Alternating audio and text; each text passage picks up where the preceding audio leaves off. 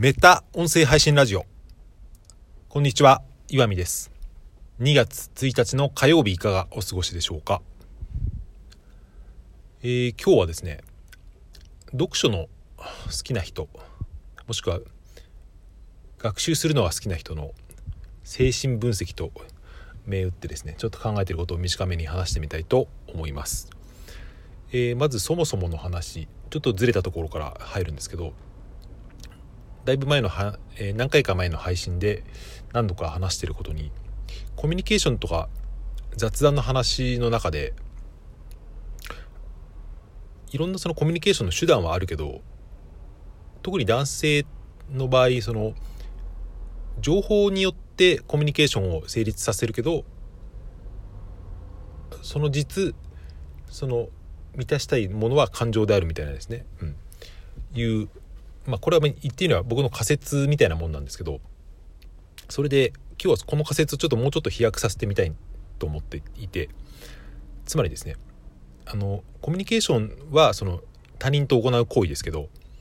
読書は一人で行うじゃないですか。それでそのもしかしたらその読書によって満たしたいかものももしかしたら最終的に感情なんじゃないかっていうことをまあ、仮説として立ててみますここから話を広げてみたいんですが、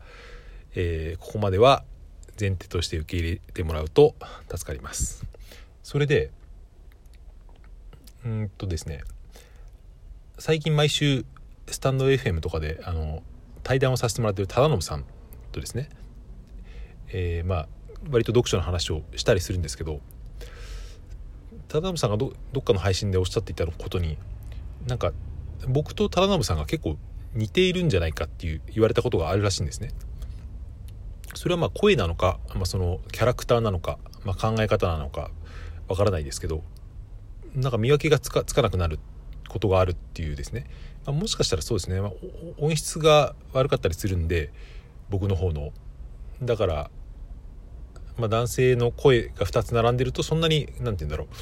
キャラクターが見分けつかなくなるっていうのはあるかもしれないけど、まあ、それはそもともかくとして、うんまあ、似てる部分は多分あるんだろうなって思うんですよね。特にその、うん、その辺の事情というか分野にあんまり詳しくない人が聞いたら、まあ、ここではよよそ者みたいな感じかもしれませんけどの人が聞いたら多分ほとんど同じような人が同じようなことについて話してるふうに見えるかもしれませんけどでもその当事者から見るとですね全然違うとまあ少なくとも僕は思ってるわけですよね。でそれどう違うんだろうなっていうのを言語化してみたかったんですけどその一個ヒントになるのにですね僕は外交型と内向型っていうキーワードをちょっと使ってみたいんですけどこれはちょっといろんなとこで言われていて誰が言い出したことなのかよくわかんないですけど多分ですね、うん、ももともとはあの心理学者のユングだと思うんですけど、まあ、そこからいろんな精神分析とかあのキャラクターの類型みたいに使われて外交内向ってあるんですけどこれ、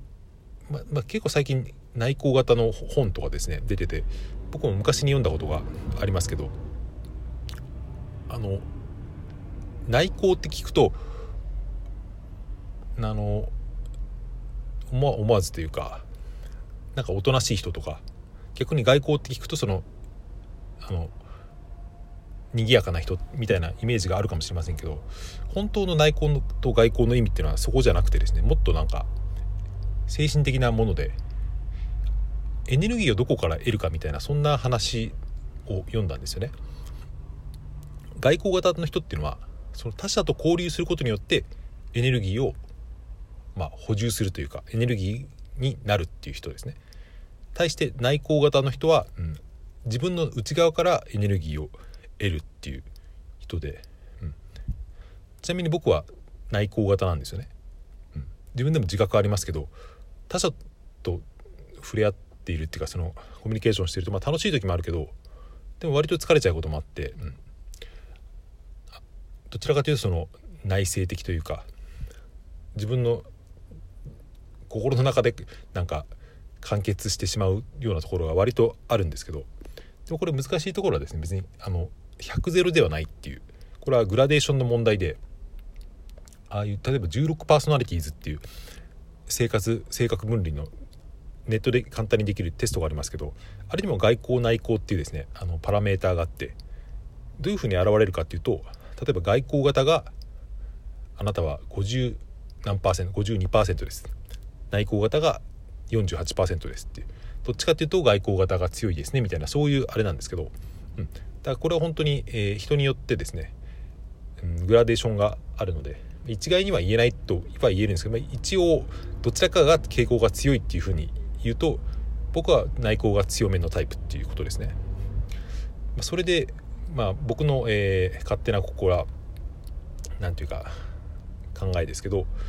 もしかしたら忠信さんはですねそうじゃないんじゃないかなって思ったんですよね。うんまあ、つまり外交が強い人なんじゃないかっていうふうに思ったんですけど、まあ、これは別に、えーま合ってるとか間違ってるとか関係なくですね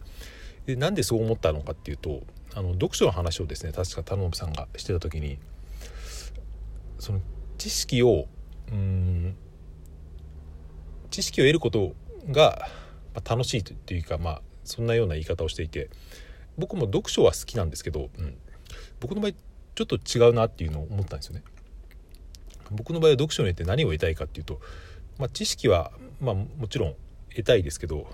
最優先というかうん読書の一番の楽しみは何かなと思ったら多分考える材料が欲しかったんですよね。うん、でそれによって自分が何を考えてそこから自分の中から何が生まれてくるかっていうそこにあの優先度というかあの興味があるんで一番強い、うん、つまりそれは内向型なんですよね。で田辺さんが何で外交型かって思ったかっていうと多分ですねその知識を得て多分その知識によってですね多分他者をうんまあなんだよ他者に何て言うんだろうなためになりたいというか、うん、他者の知識、うん、まあ多分それはコミュニケーションによってみたいなことだと思うんですけどちょっとこれうまく言えないですけど、まあ、つまりその外交的な楽しみのために、うん。まあ、これもだから接点としては情報という接点で、えー、摂取しておいて、